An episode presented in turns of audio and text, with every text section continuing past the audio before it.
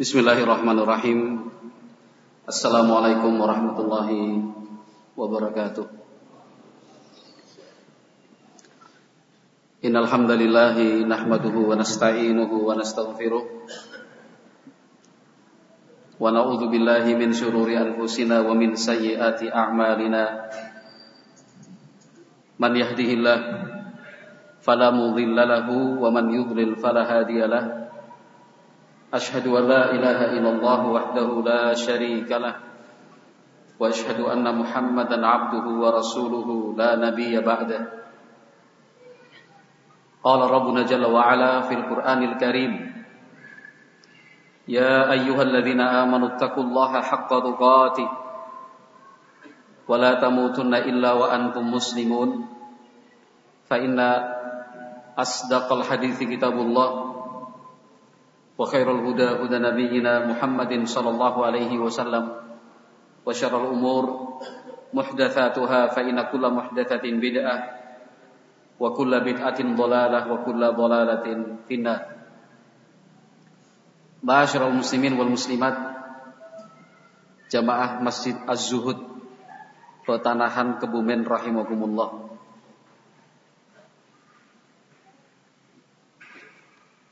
Ajaran Islam ajaran yang kita peluk, yang kita pegang, yang kita yakini kebenarannya. Kita yakini juga bahwa Islam sebagai satu-satunya agama yang diridhoi oleh Allah. Islam yang dibawa oleh Nabi Muhammad SAW. Islam mengajarkan keluhuran dan kemuliaan dalam hal apa pun di setiap bidang di semua aspek. Yang terbaik yang paling mulia yang paling bagus dalam hal apa saja. Mulai dari makanan dan minuman agama kita sangat ketat dan selektif. Sampai dibahas makanan yang halal itu seperti apa, makanan yang haram bagaimana. Jadi tidak menyesuaikan selera sesuai dengan kesenangan dan kegemaran. Tapi ya dilihat halal haramnya. Kalau memang halal, apakah boleh dikonsumsi? Ya, kalau halal boleh dikonsumsi. Tapi dalam kondisi-kondisi tertentu menjadi tidak boleh. Contohnya, makanan yang halal tetapi setelah dikonsumsi menimbulkan penyakit karena alergi atau bisa memicu kambuhnya sebuah penyakit. Orang sudah mengidap asam urat. Ya, asam urat. Sudah cukup parah. Dokter sudah memberikan arahan. Jangan makan ini, jangan makan ini, jangan makan ini, jangan makan ini. Ya ikuti pesan dan nasihat dokter. Kenapa? Untuk kesehatan kita. Gak boleh kemudian kita beralasan halal kok. Iya halal, yang mengharamkan juga siapa? Buktinya saya makan karena saya masih sehat. Buktinya si A, si B mengkonsumsi. Karena memang tidak menimbulkan efek yang buruk. Ketika makanan yang halal itu bisa menimbulkan efek gangguan kesehatan pada orang-orang tertentu, ya menjadi tidak boleh dikonsumsi. Itu sampai demikian ajaran agama kita, ajaran Islam. Cara berpakaian luar biasa kan?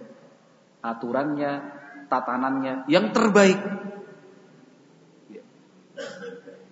Yang mengajarkan apa? Kehormatan. Yang mengajarkan kehormatan. Kaum wanita dalam ajaran Islam betul-betul dihormati. Sangat dimuliakan. Nilainya tinggi sehingga dijaga serapat-rapatnya. Disyariatkanlah hijab syar'i. Dalam agama kita Tidak boleh seorang wanita dewasa mencapai usia balik kemudian membuka sampai mengumbar auratnya.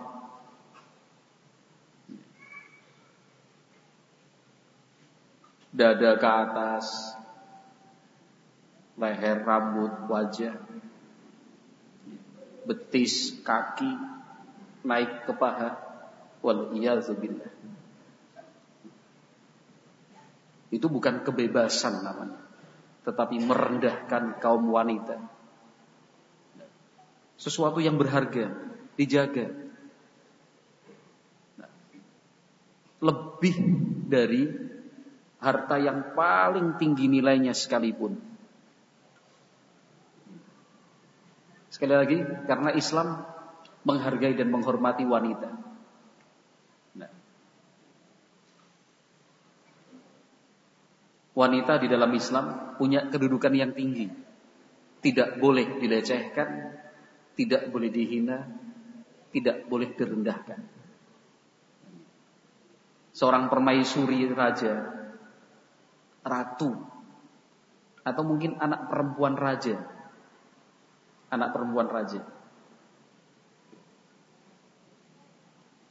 Ketika seorang prajurit bulu balang, panglima, menteri, melirik, memperhatikan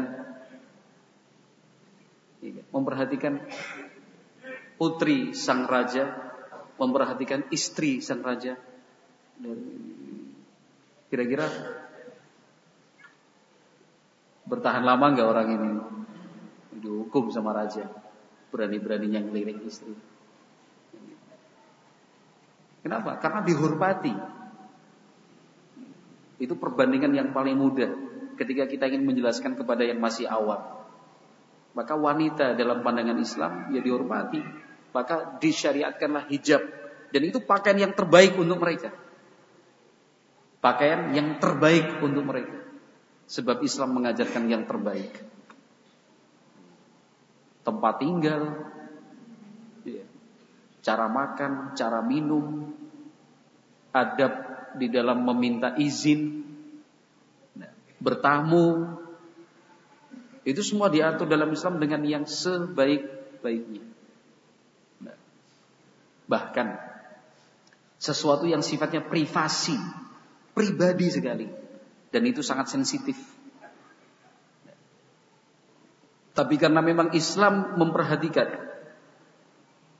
sampai hal-hal yang paling kecil sekalipun, maka kita muka kita bisa membaca keterangannya di dalam Islam hal-hal yang sekali lagi sifatnya sensitif pribadi, tapi dengan penuh kesopanan. Bahasanya bukan bahasa vulgar. Bukan bahasa vulgar. Misalkan saya berikan contoh satu saja. Betapa Islam itu mengajarkan kemuliaan, keluhuran, kehormatan. Itu Islam mengajarkan. Bahasa fikih yang kita baca dalam buku-buku fikih. Mohon maaf kalau membahasakan hubungan suami istri. Itu bahasanya sopan sekali. Mulai dari menunaikan hajatnya. Padahal ini maksud hubungan suami istri. Melewati malamnya seperti pengantin baru. Sopannya luar biasa. Atau dalam Al-Quran aula mastumun nisa. Engkau menyentuh wanita, menyentuh istrimu. Itu saking sopannya bahasa Islam. Diatur luar biasa.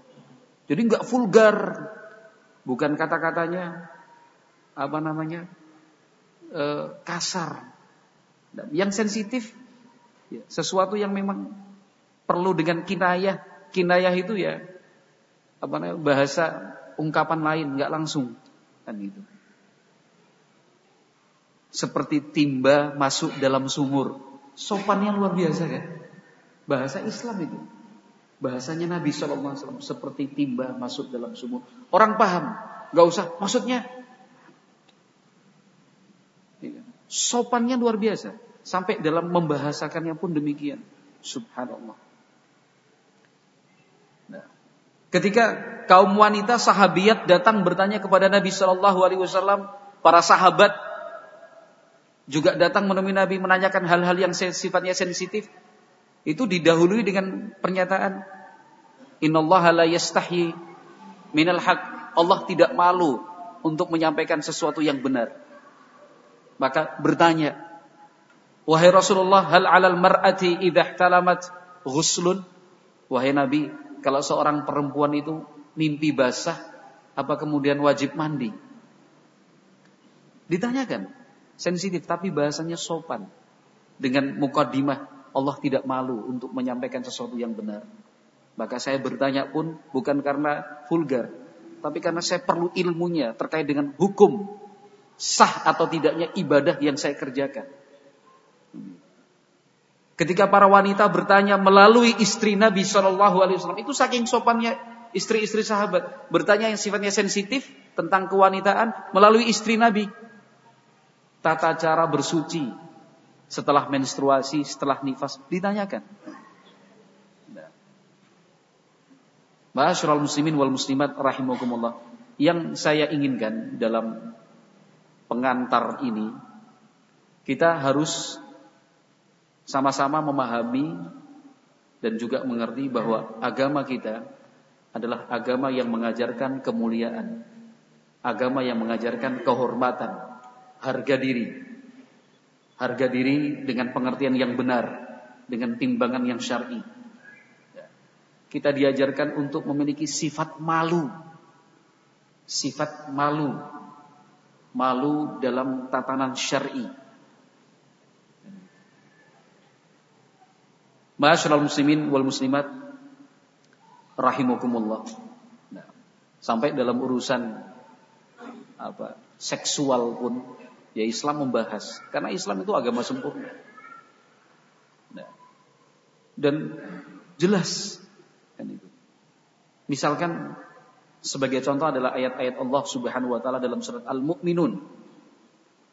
Ayat-ayat pertama halaman pertama ayat-ayat yang menjelaskan sifat orang-orang yang beriman yang masuk surga menjadi pewaris surga Firdaus.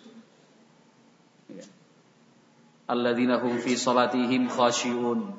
Salatnya khusyuk. Ya kan? Mereka yang menunaikan zakatnya. Dan di antara yang disebutkan Allah dalam ayat-ayat tersebut walladzina hum li furujihim hafizun. Orang-orang yang beriman dan layak pantas masuk ke surga Firdaus adalah mereka yang menjaga kemaluannya. Illa ala azwajihim aw ma malakat aymanuhum fa innahum ghairu malumin. Dalam ayat yang lain ditambahkan begitu. Mereka orang yang beriman itu pewaris surga Firdaus yang menjaga kemaluannya kecuali kepada istri-istrinya sah yang punya istri satu, punya istri dua, punya istri tiga, punya istri empat cukup itu batasan maksimal kecuali Nabi Muhammad SAW. Auma malakat aimanhum atau budak yang dia punya. Sekarang nggak ada lagi budak. Kalau kita berbicara teksnya kekinian di zaman sekarang, maka yang diperbolehkan untuk melakukan hubungan seksual ya antara suami dan istri saja yang sah. Selain itu jelas haram hukumnya, dilarang. Karena jauhnya dari pendidikan agama secara mendasar dari usia dini sejak kecil memang kurang mendapatkan perhatian terkait nilai-nilai Islam. Akhirnya muncul penyimpangan-penyimpangan seksual. Melampiaskan, menyalurkan nafsu seksnya dalam hal-hal yang diharamkan Allah, tidak dihalalkan. Yang Allah halalkan cuma satu. Illa ala azwajihim. Kecuali pada istrinya istri sah. Suami juga tentu udah pasti itu suami dan istri. Kalau kita membaca referensi-referensi yang yang ringkas sekalipun tentang penyimpangan seksual dan itu ternyata dibahas para ulama. Referensi yang paling dekat ya kitab yang ditulis Ibnul Qayyim Al-Jauziyah yang kita kenal dengan judulnya Ada wa Dawa atau Al-Jawabus Syafi liman sa'ala Al-Jawabul Kafi liman sa'ala ani dawa'i syafi Ibnu Qayyim rahimahullah di situ menjelaskan menyebutkan beberapa bentuk penyimpangan seksual. Jadi ingin dan merasa mendapatkan kepuasan seksual itu kalau objeknya satu jenis. Laki-laki dengan laki-laki, perempuan dengan perempuan. Gay, homo kalau bahasa kita. Dalam prakteknya istilah homo itu lebih menghukum daripada gay. Lebih menghukum. Bilang homo orang marah. Tapi kalau dibilang gay orang belum tentu marah. Kenapa? Karena istilah gay itu istilah baru. Kalau zaman dulu memang homo, homo orang marah. Perempuan dengan perempuan, lesbian. Jadi merasakan kepuasan seksualnya secara menyimpang. Ibnu Qayyim Al-Jauziyah juga menyebutkan di antara bentuk penyimpangan seksual itu apa?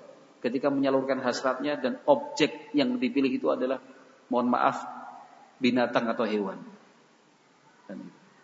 Selain itu dia tidak mendapatkan kepuasan. Dijelaskan hukum-hukumnya seperti apa. Nah, tapi kita tidak berpanjang lebar untuk menceritakan, menjelaskan bentuk-bentuk penyimpangan seksual itu seperti apa. Nggak perlu. Nah, karena itu terus banyak kalau buku-buku umum tebalnya segini, tebalnya segini. Jadi penyimpangan seksual 1 2 3 4 20 40 50. Kalau kita baca, oh ada tuh, oh ada tuh. Iya kalau imannya kuat, kalau imannya nggak kuat, begitu. Penyimpangan seksual itu banyak sekali. Tapi yang paling terpenting tadi sudah Allah jelaskan dalam ayatnya.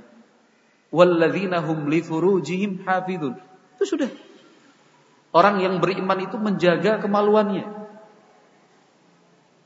Dia tidak melampiaskan hasrat seksualnya. Hasrat seksualnya melalui apa? Uh, apa namanya? kepuasan dan hasrat seksualnya itu illa kecuali ala azwajihim sama istrinya cukup. Ini apa? singkat padat daripada terus penyimpangan seksual itu apa aja sih? Satu, dua, tiga, empat berkembang begini, begini, begini mengalami kelainan seksual terlalu banyak. Ya cukup yang kita kenal secara umum yang orang sebut LGBT itulah sudah cukup. Tapi kalau bentuknya saya ulangi kembali banyak beragam.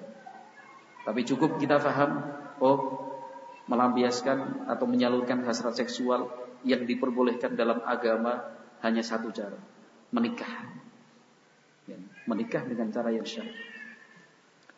Malam hari ini, ma'asyiral muslimin wal muslimat rahimakumullah, saya tidak ingin berbicara tentang bentuk-bentuk penyimpangan seksual itu seperti apa. Saya tidak ingin mengangkat itu. Yang perlu kita angkat sekarang ada dua. Yang pertama, kesadaran kita untuk ikut bertanggung jawab. Kita harus sadar punya tanggung jawab untuk ikut serta dalam mencegah, mengingkari penyimpangan-penyimpangan seksual tadi. Jangan hanya diam saja. Kita harus punya kesadaran ya, saya ikut bertanggung jawab. Kedua, yang akan kita bahas pada malam hari ini adalah langkah teknisnya bagaimana. Sebelum itu terjadi atau itu sudah terjadi, caranya bagaimana? Karena Nabi Muhammad alaihi salatu wasallam menjelaskan tidak ada satupun bentuk penyakit yang terjadi pasti Allah turunkan obatnya. Nah, kelainan seksual itu juga penyakit. Bisa diobati dan harus diobati. Gak boleh dibiarkan, gak boleh kita diamkan. Harus diobati.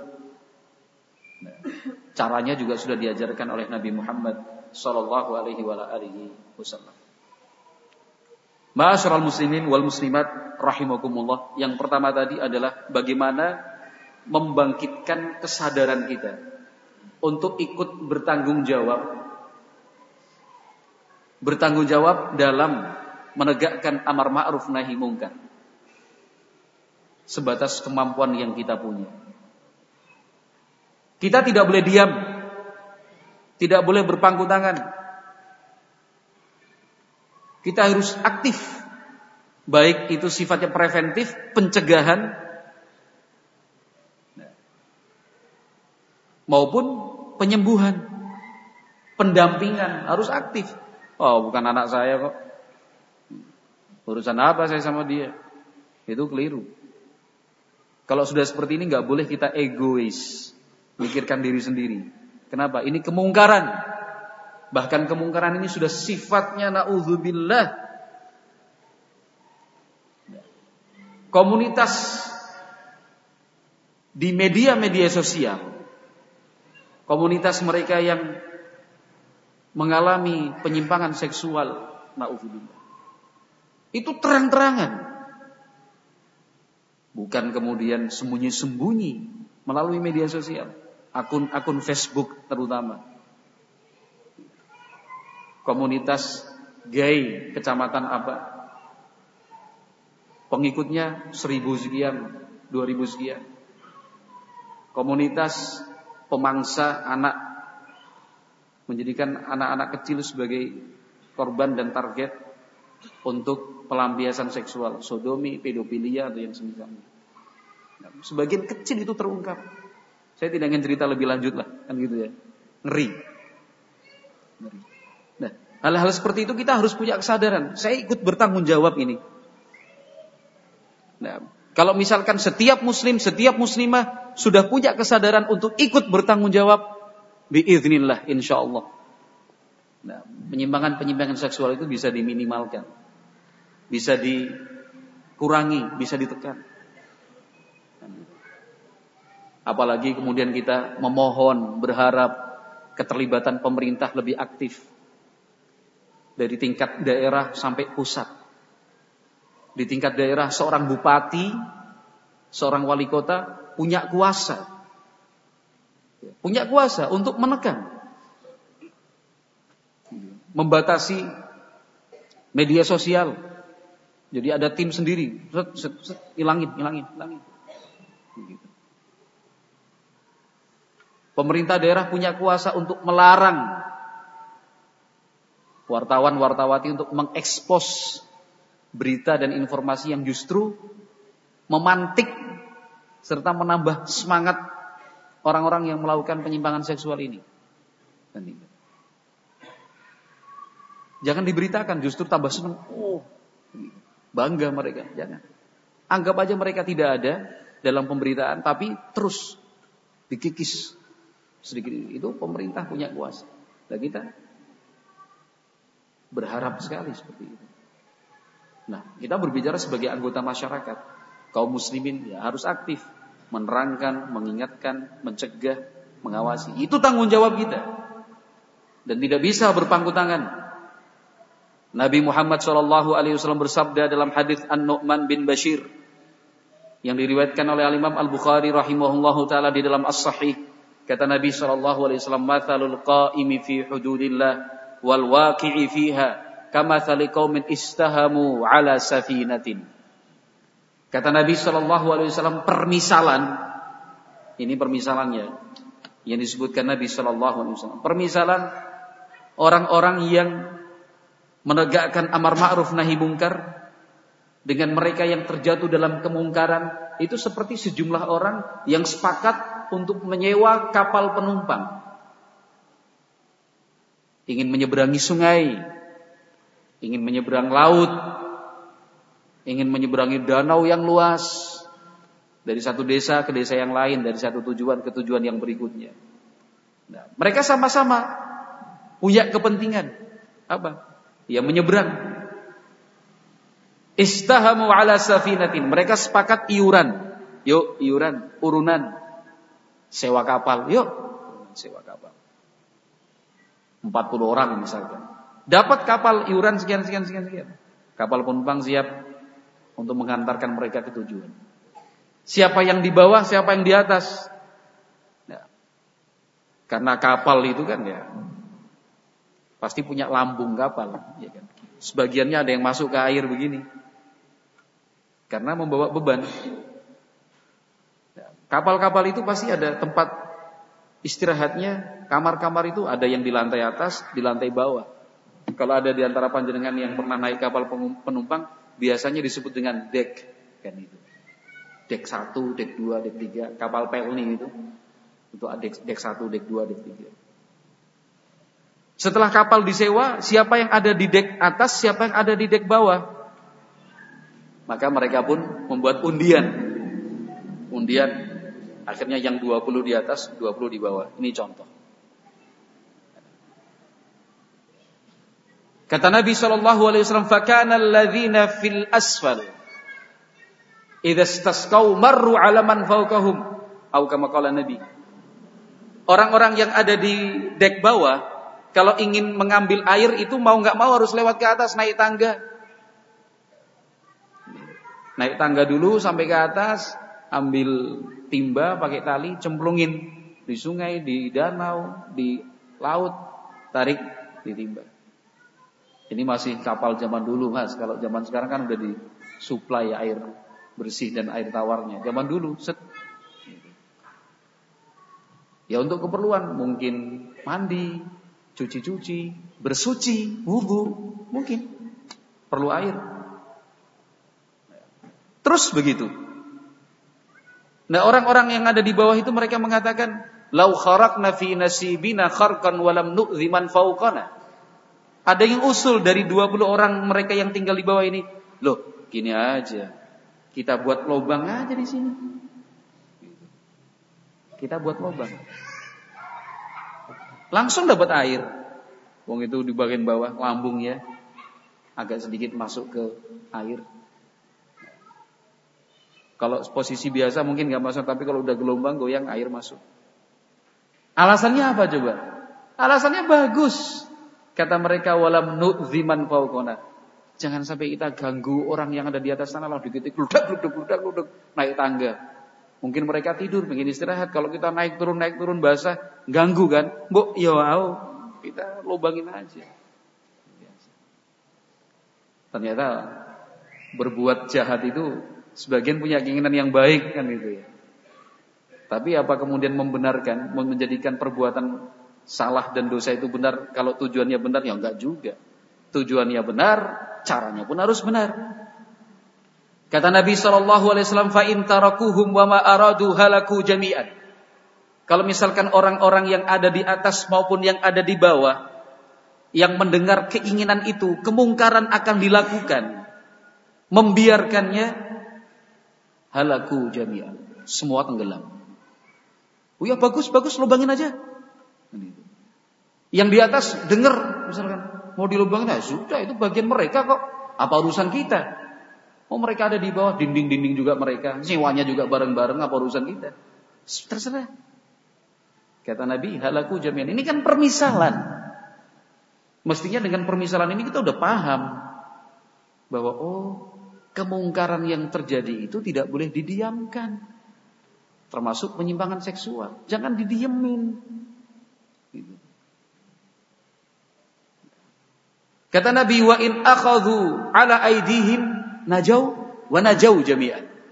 Kalau misalkan mereka rame-rame mencegah, jangan, jangan, jangan, jangan, jangan. Jangan dilobangin. Tetap ambil air nggak apa-apa di atas. Kita tidak merasa terganggu. Kata Nabi, najau wa najau jami'an. Mereka yang di bawah selamat, yang di atas juga selamat. Semua selamat. Nggak ada air masuk ke dalam lambung kapal yang bisa menenggelamkan. Nah, kemungkaran juga seperti itu. Ma'asyiral muslimin wal muslimat, jamaah Masjid Az-Zuhud rahimakumullah. Nah, kalau ada orang berbuat mungkar secara khusus dalam materi kita malam hari ini adalah penyimpangan seksual, jangan didiamkan. Dicegah. Dicegah. Dicegah, pokoknya. Jangan. Jangan sungkan nih. Mau ngomong susah. Kalau salah paham, nek salah tompo piye? Allah ngomong aja takut. Kok bilang alasannya ini alasan itu. Nggak punya mental, nggak punya nyali, ngaku aja deh. Nggak usah banyak alasan kan gitu ya. Kepenak lah. Kan itu. Belaka suta. Ngomong apa aneh. Ngomong apa? Nggak bener seperti itu. Nah. Saya beri contoh satu aja. Satu. Nah, karena kita malu kalau ngasih contoh. Nanti di wow, ini Ustaz kok serba tahu, jangan-jangan ngasih contoh kan. Oh, dibahas ulama kok. Karena katanya dengan dosa ini dosa. Mohon maaf, misalkan kita dalam satu komunitas, ya mungkin itu di sekolah, di pondok, mungkin di kampung, ah, gitulah. Ada satu di antara kita, di antara mereka, yang senengannya, mohon maaf, contoh ya, senengannya itu menggangin bokong temannya. Contoh. Ini sudah tidak wajar. Ini sesama lelaki loh ini. Kalau laki-laki perempuan juga nggak boleh, bukan mahramnya. Yang saya kasih contoh itu sekarang dalam komunitas sesama laki-laki. Sedikit-dikit megang bokong ini. Nggak usah dilanjutkan. Ketika kita melihat menyaksikan, jangan diem. Kan itu. Tegas, eh nggak boleh kayak gitu. Apa sih? Gak boleh.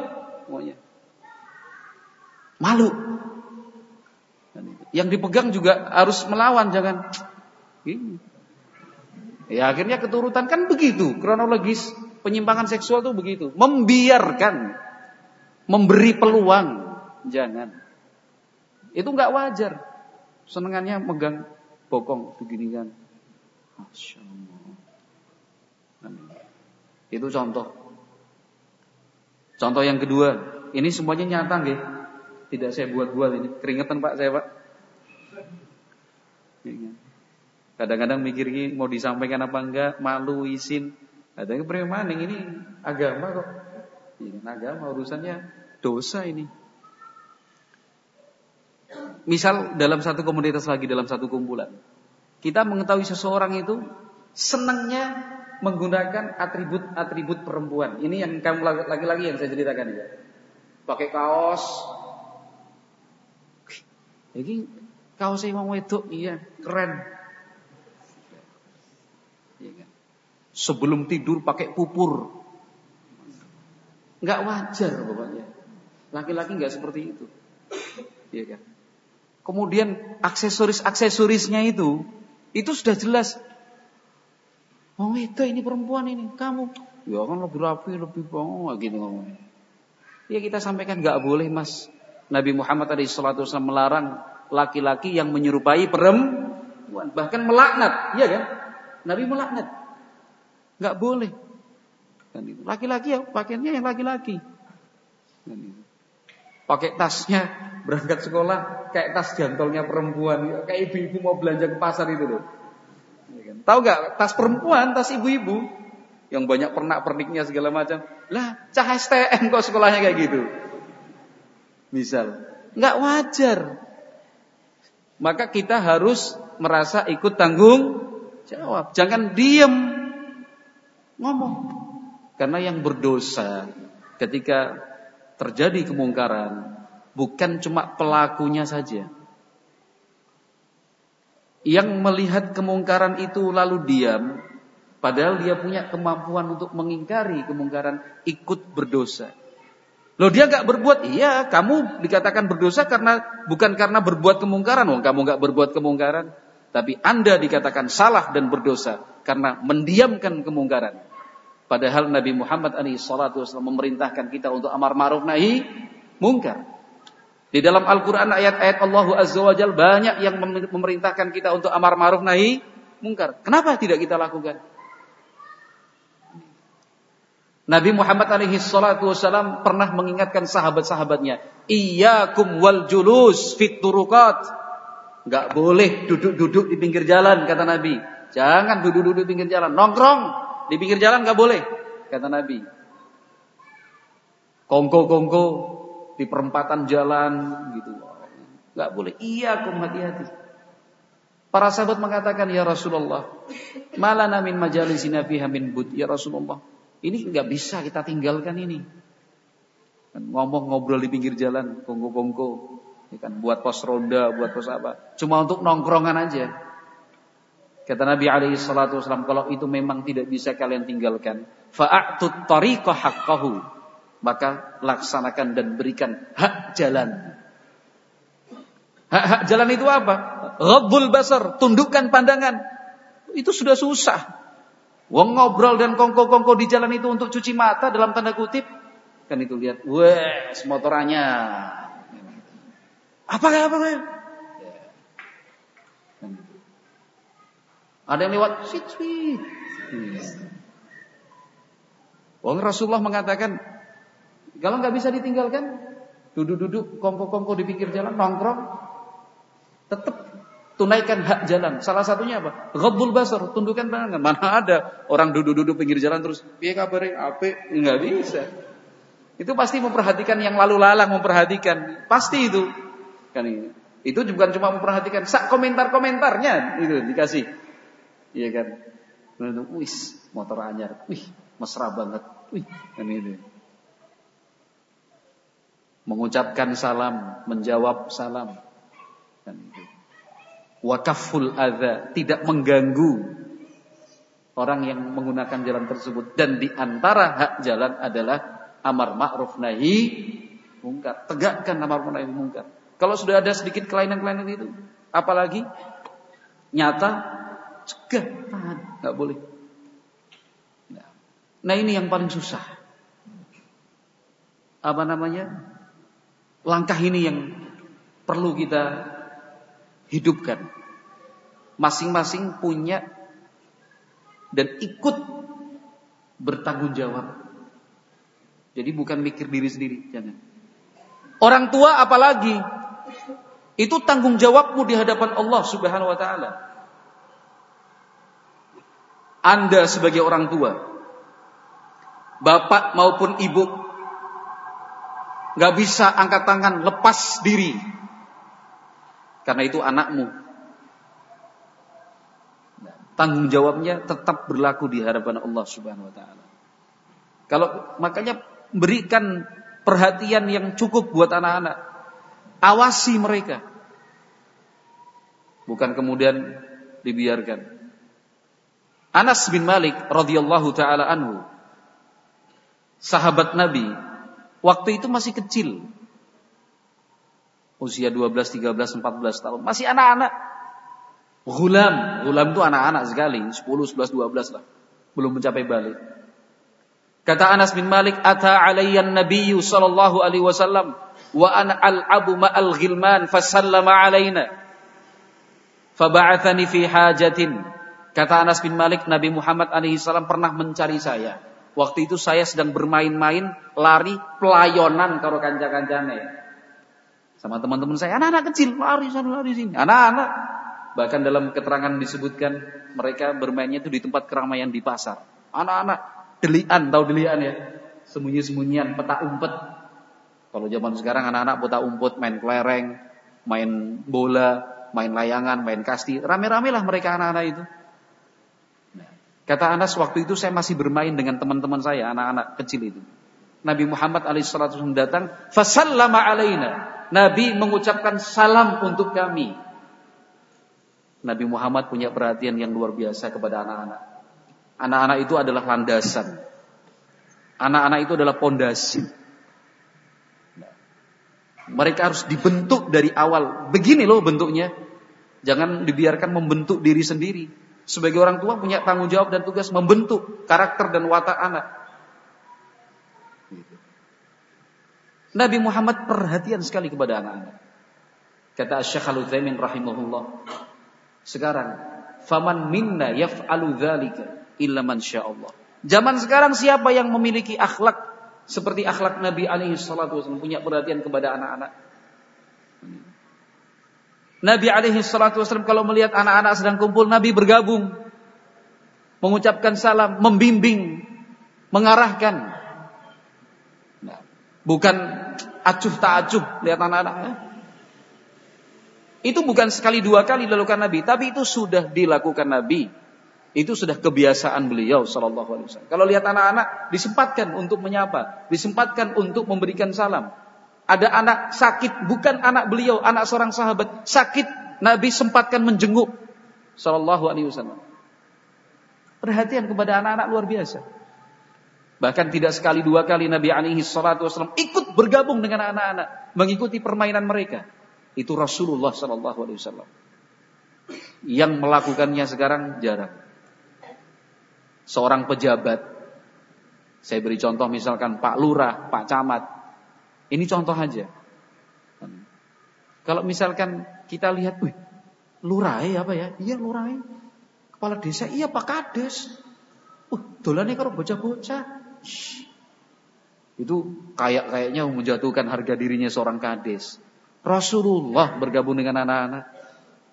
Kenapa? Rasulullah bergabung bukan murni bermain, tapi membimbing, mengarahkan. Sallallahu alaihi wasallam. Memberikan perhatian. Mendengar apa cerita mereka. Kalau salah diluruskan, nggak boleh. Coba kalau lihat anak-anak bermain dibiarkan seringnya berkelahi, pasti ribut. Tapi kalau anak-anak dewasa dewasa orang tua lebih kondusif. Kan begitu kenyataannya. Contoh yang lain kalau acara makan, mau buka puasa, mau sahur, atau pas undangan makan di mana, Umumnya yang terjadi di tengah-tengah masyarakat kita, yang anak-anak di luar, yang bapak-bapak di dalam. Anak-anak pisah sana. Begitu enggak? Ngantuk ya? Kalau ngantuk ditutup aja ini. Kan begitu. Pripun Pak Dakir? Wah, ini harus tokohnya yang disentuh ini. Betul apa enggak Pak Dakir?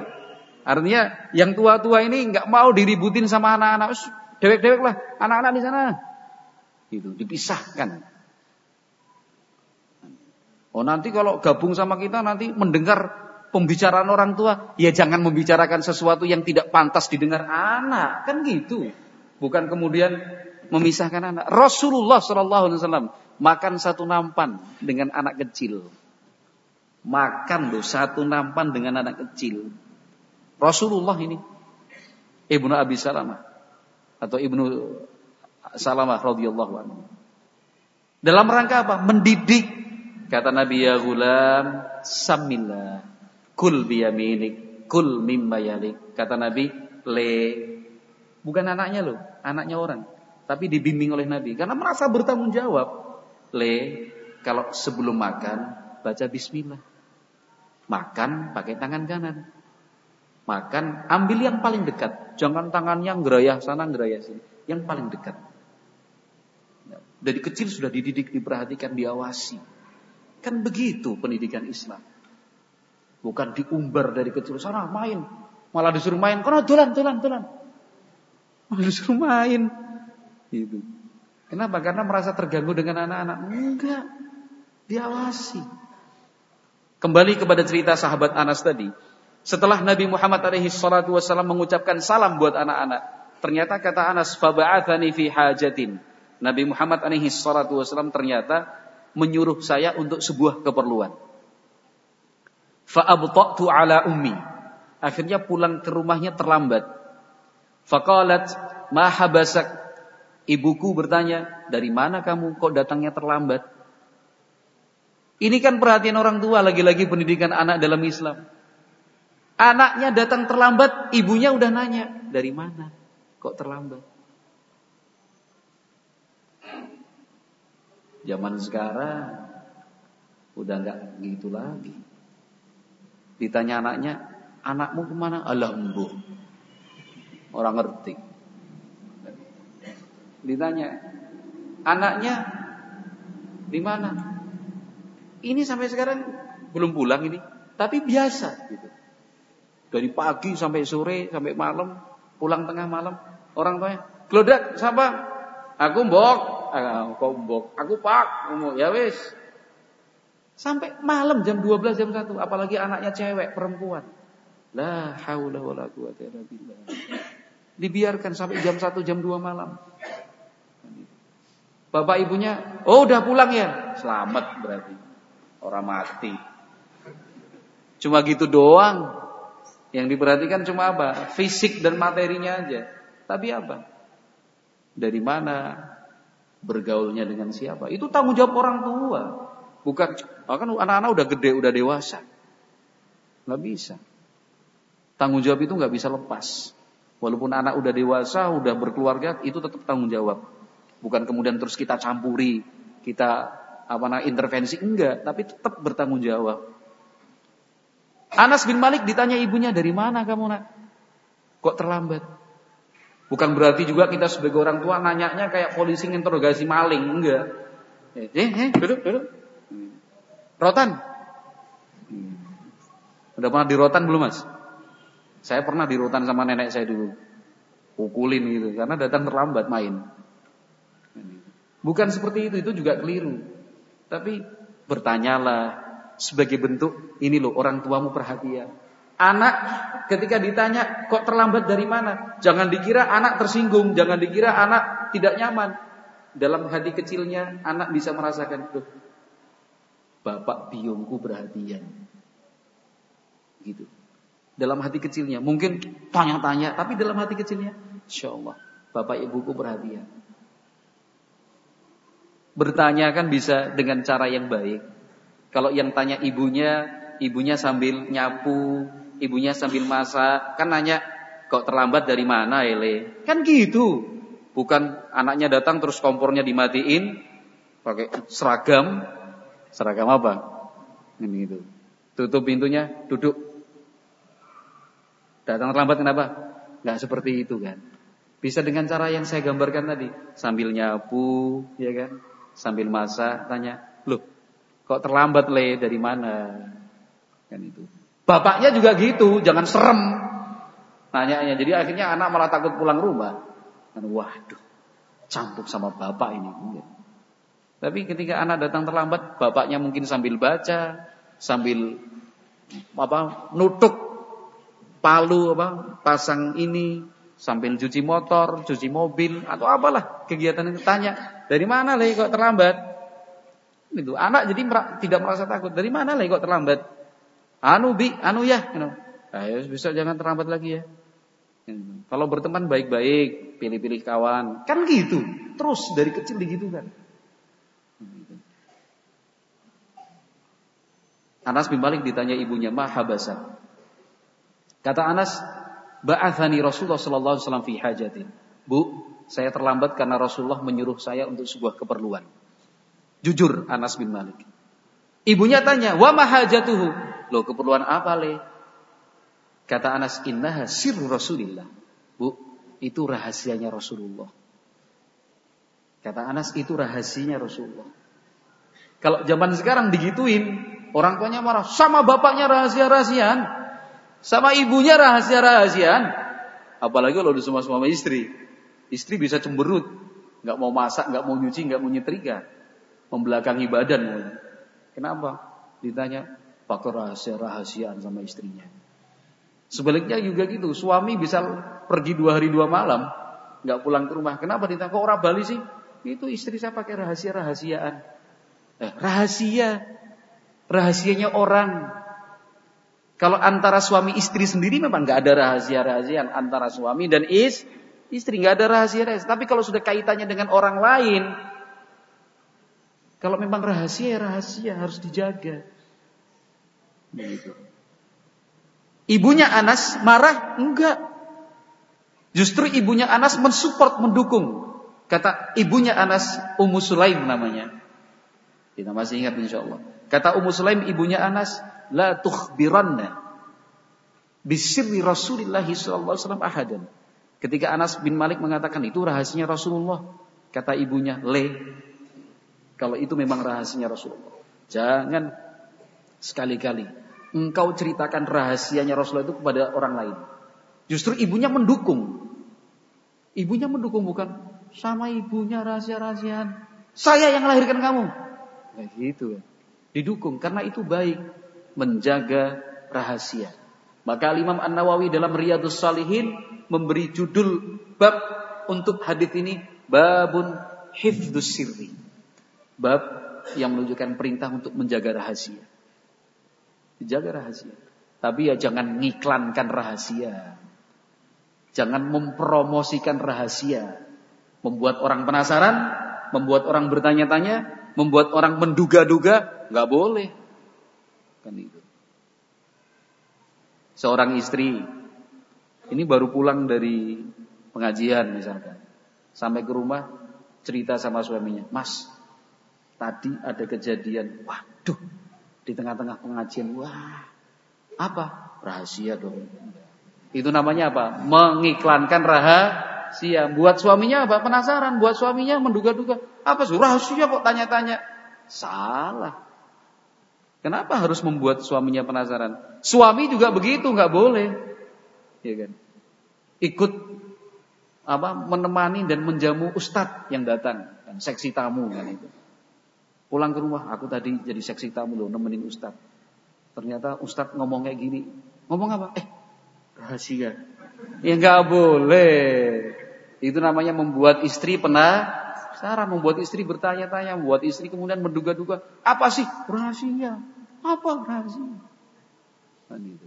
Kalau misalkan kelepasan ngomong tidak sengaja, ya ikuti ibunya Anas bin Malik didukung ya wes kalau rahasia jaga, nggak usah cerita sama siapa-siapa. Ini contoh nyata pengawasan dari orang tua kepada siapa? Anak-anaknya diawasi. Diawasi. Karena yang sering menjadi korban itu ya justru anak-anak. Kenapa? Ya masih belum bisa berpikir dengan matang, belum terlalu dewasa dan seterusnya. Ini poin yang pertama. Cukup panjang juga ternyata. Ini poin yang pertama apa? Apa namanya? Memunculkan apa ikut merasa bertanggung jawab dalam hal-hal seperti ini. Yang kedua, ini kita ringkas saja. Yang kedua adalah langkah teknis. Nah, sebuah hadis diriwayatkan Imam Ahmad rahimahullah dan juga Imam At-Tabrani rahimahullah disahihkan oleh Syekh Al-Albani rahimahullah dalam kitab Silsilat Al-Ahadits Sahihah wa syai'in min fikhiha wa fawaidiha. Jadi satu Hadis yang ke-370. Hadis ini sudah sering kita dengar. Tapi dari sini kita bisa mengambil langkah. Oh begitu, toh ternyata. Disebutkan dari sahabat Abu Umamah. Kata Abu Umamah, "Inna fatan syaban atan Nabiy sallallahu alaihi wasallam faqala ya Rasulullah, idzan li bizina." Fa'aqbal fa'aqbal al-qaumu alaihi fazajaru. Diterangkan dalam riwayat ini ada seorang pemuda, anak muda datang menemui Nabi Muhammad SAW. Anak muda itu mengatakan, wahai Rasulullah, tolong izinkan saya untuk berbuat zina. Ini penyimpangan seksual atau tidak ini? Penyimpangan. Karena apa namanya seksual yang benar itu hanya kepada istri, suami istri. Ya Rasulullah, izinkan saya berbuat zina. Itu di hadapan Rasulullah. Di hadapan manusia terbaik Fa'akbalal qaumu alaih. Orang-orang yang ada di sekitar itu para sahabat itu langsung rame-rame apa memperhatikan anak muda itu. Yang mungkin lihatnya ke sana mendengar itu langsung begini, yang sedang ngobrol sama temannya langsung begini. Bukan cuma mendapatkan perhatian, fazajaru. Orang-orang di situ terus akhirnya menghardik. Nah, mengingatkan dengan suara yang tinggi. Eh, eh, Gak sopan di hadapan Nabi. Kan begitu.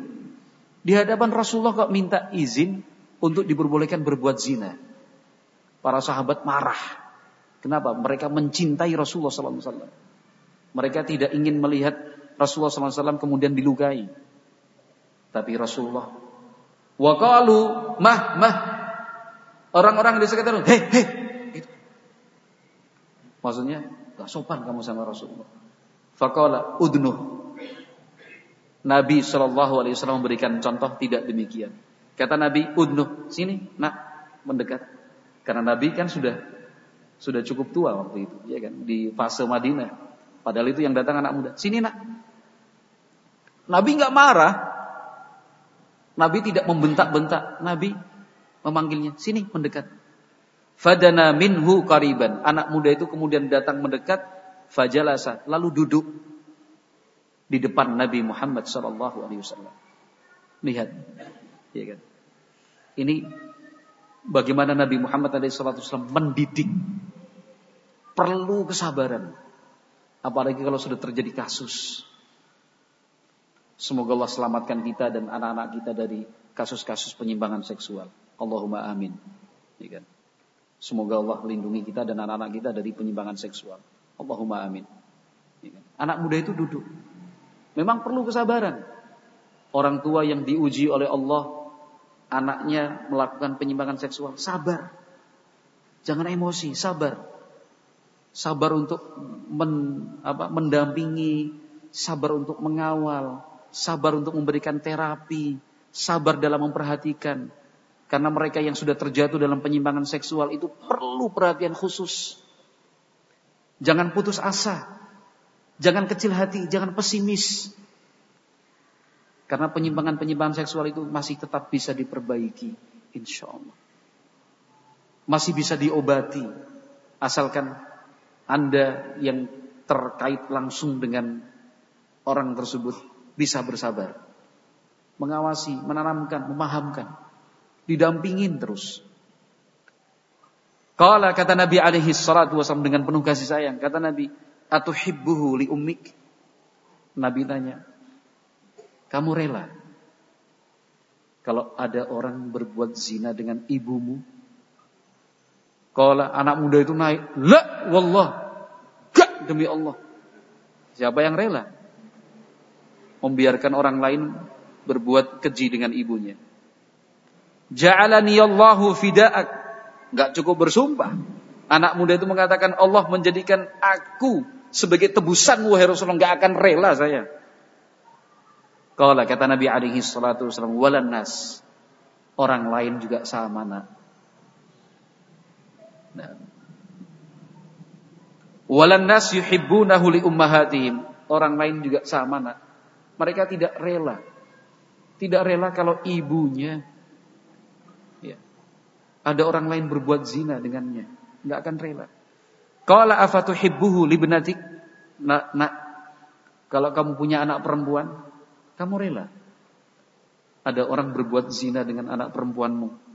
Qala la wallahi ya Rasulullah, ja'alani Allahu fida'ak. Ya enggak rela wahai Rasulullah, demi Allah, enggak rela. Allah jadikan saya sebagai tebusan Anda. Qala walan nas yuhibbunahu libanatin. Orang lain pun sama. Tidak ada yang rela. Tidak ada yang rela. Anak perempuannya kemudian berbuat zina dengan seseorang. Enggak ada yang rela. Qala afatuhibbuhu li? Kamu rela kalau itu terjadi pada kakak perempuanmu, adik perempuanmu. Qala la wallahi ja'alani Allahu fida'ak. Tidak demi Allah. Saya enggak rela. Qala walan nasu yuhibbuna li akhwatihim. Seperti itu juga orang lain gak akan rela kalau saudara perempuannya, kakak atau adik perempuannya berbuat zina dengan orang lain. Gak ada yang rela. Qala afatuhibbuhu li ammatik? Kamu rela kalau itu terjadi pada bibikmu dari jalur bapak, bulekmu dari jalur bapak atau budemu dari jalur bapak? Qala la wallahi ja'alani Allah widadak. Anak muda itu terus gak, gak rela, gak rela pokoknya. Ditanya terus oleh Nabi. Dibimbing oleh Nabi, diarahkan. Qala walan nasu yuhibbunahu li'ammatihim. Orang lain juga sama, enggak rela. Qala afatuhibbuhu li khalatik? Kamu suka, kamu rela kalau itu terjadi dengan bule dan budemu dari jalur ibu? Dikejar oleh Nabi itu, dipahamkan. Qala la wallahi ja'alani Allahu fida'ak. Enggak, saya tidak rela demi Allah. Allah jadikan saya sebagai tebusan Anda. Qala walan nasu yuhibbuna li khalatihim. Orang lain juga sama enggak rela. Kalau bule budenya dari jalur ibu berbuat zina dengan orang lain. Hmm. Akhirnya faham kan? Nah, diberikan pemahaman, didampingi, sabar. Itu anak-anakmu juga. Sabar didampingi. Jangan salahkan anak, tapi mungkin kita introspeksi diri ya kesalahan saya. Mungkin sejak kecil saya kurang perhatian dengan anak. Sekarang saya ditegur Allah Subhanahu wa taala. Mulai sekarang harus perhatian lebih kepada anak. Maka doa itu juga sangat membantu.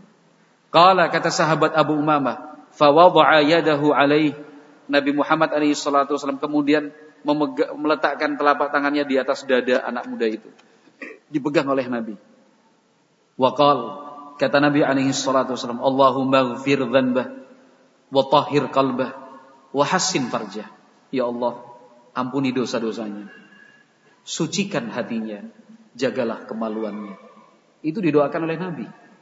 Falam yakun ba'da dzalika al-fata yaltafitu ila syai'in. Setelah itu, setelah difahamkan Nabi, didoakan oleh Nabi, anak muda itu sudah tidak berpikir lagi untuk berbuat mungkar.